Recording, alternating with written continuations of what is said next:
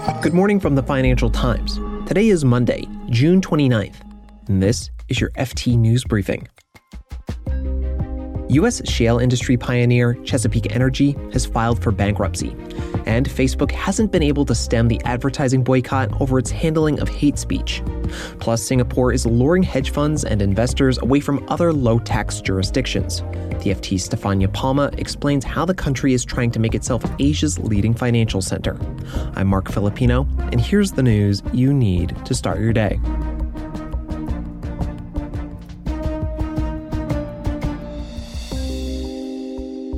Yesterday, shale pioneer Chesapeake Energy filed for Chapter 11 bankruptcy. This company embodies pretty much everything good and bad about the shale revolution. And so its its demise is very symbolic of just how badly things have gone for this sector. That's Derek Brower. He's the U.S. energy editor for the FT. He has more on how the Trailblazer went bankrupt. Chesapeake Energy is probably the most famous of the shale producers. It's almost a household name.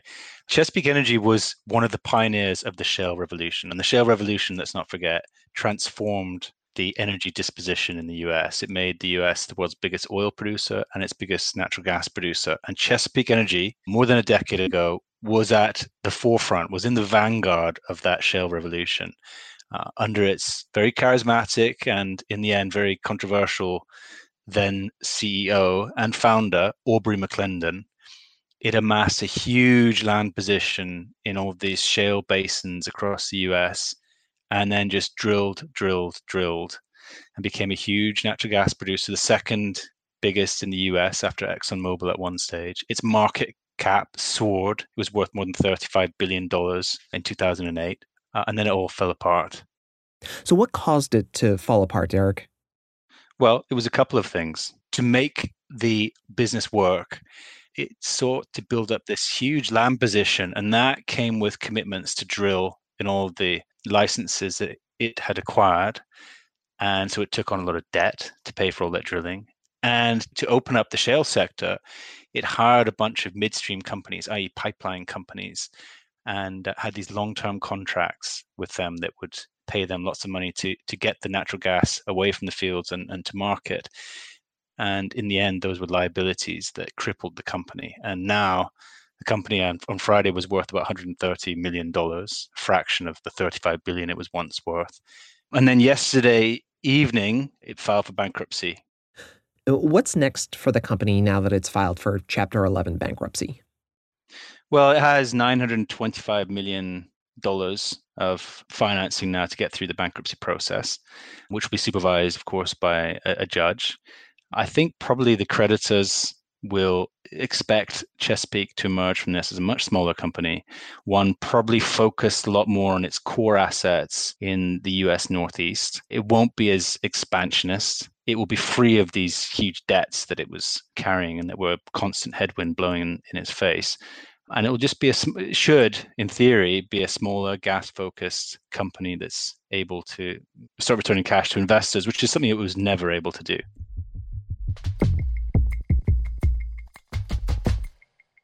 The list of companies joining the advertising boycott of Facebook keeps growing.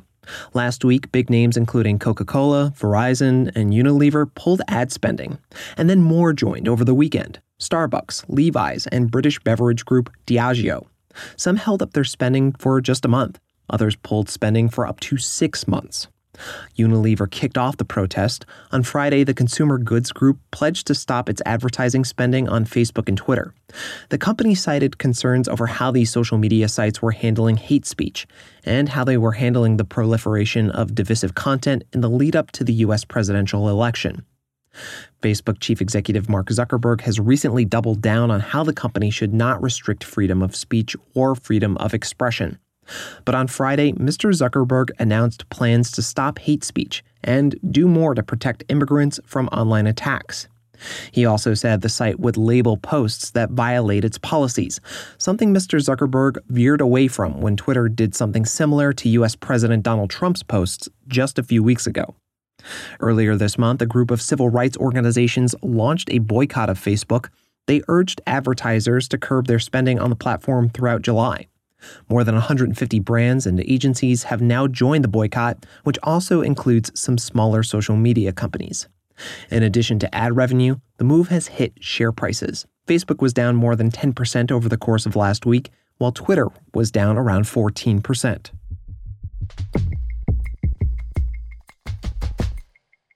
Singapore. It's being pitched as the next hotspot for international investment funds and wealthy individuals to set up shop if they're looking for a low tax jurisdiction.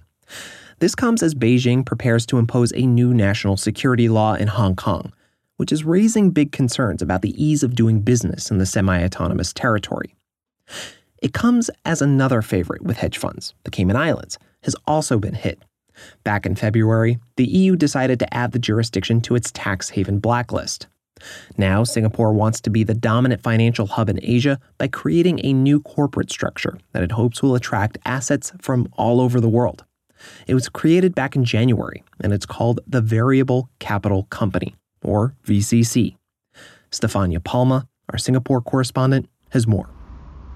So, this new structure, which uh, is a completely new legal structure that was launched in January, essentially is really designed to attract the assets of, of fund managers and, and family offices that historically have registered in low tax domiciles, such as the Caymans or Luxembourg, for example. And the idea is that the VCC was set up both for traditional but also alternative investment funds and it can also be used either as a standalone entity or as an umbrella for multiple funds, which oftentimes is very useful for funds that might want to include assets coming from different family offices within the same umbrella, for example. The structure also shares a lot of the most tax efficient features that we already find in places like Luxembourg, the Caymans, or Hong Kong. So, uh, how strong is Singapore's regulatory system? After all, we've seen quite a big scandal recently in the energy trading sector. Yes, so definitely the commodity traders that have either collapsed or have Uh, admitted to frauds has definitely dented the city state's reputation. However, for a structure like the VCC, the funds that we have spoken to still very much look at the Monetary Authority of Singapore, which is the de facto central bank and the financial regulator, as a very solid and very well respected regulator worldwide. And I think the main point here is that for asset managers, the MAS in Singapore provide a level of regulatory solidity that is relatively high versus other existing fund domiciles. Stefania, will the VCC be popular with investors besides the ones trying to escape Hong Kong? we were told that there are at least four multi billion dollar real estate and credit funds based in Hong Kong, but also in Tokyo or in Singapore that are processing their registration for the VCCs, as well as hedge funds that might be based in Japan, for instance. We were also told that families from Europe uh, and North America are looking at this very seriously, and some have already engaged their lawyers to work out their mandates for this new corporate structure. So, Stefania, I'm curious. You know, right now, governments around the world are trying to hang on to tax revenue because of the economic hardships caused by the pandemic. Do you think there will be pushback on Singapore in the same sort of way the Cayman Islands experienced pushback from the EU? I think within Singapore, uh, it, there probably will not be a big backlash because that is just how the center has been set up. And in terms of gearing itself to attracting as much FDI and as many international players as it could, in terms of other governments reacting negatively to this or sort of Singapore having a reputational fallout, we put this question to the MAS, who basically said that it doesn't believe there would be a reputational damage, mainly because it requires the fund managers linked to VCCs to be regulated by the MAS.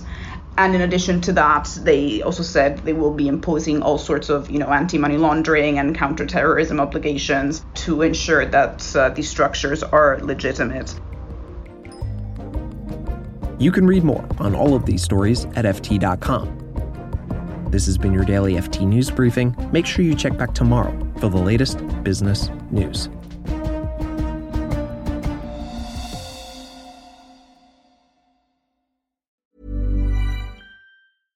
Support for this podcast and the following message come from Corient. Corient provides wealth management services centered around you. As one of the largest integrated fee only registered investment advisors in the U.S., Corient has experienced teams who can craft custom solutions designed to help you reach your financial goals, no matter how complex. Real wealth requires real solutions. Connect with a wealth advisor today at Corient.com. That's Corient.com. Did you know the Capital Ideas podcast now has a new monthly edition hosted by Capital Group CEO Mike Gitlin? Through the words and experiences of investment professionals, you'll discover who was their best mentor, what's a mistake they made that changed their approach, and how do they find their next great idea. Subscribe wherever you get your podcasts. Published by American Funds Distributors, Inc.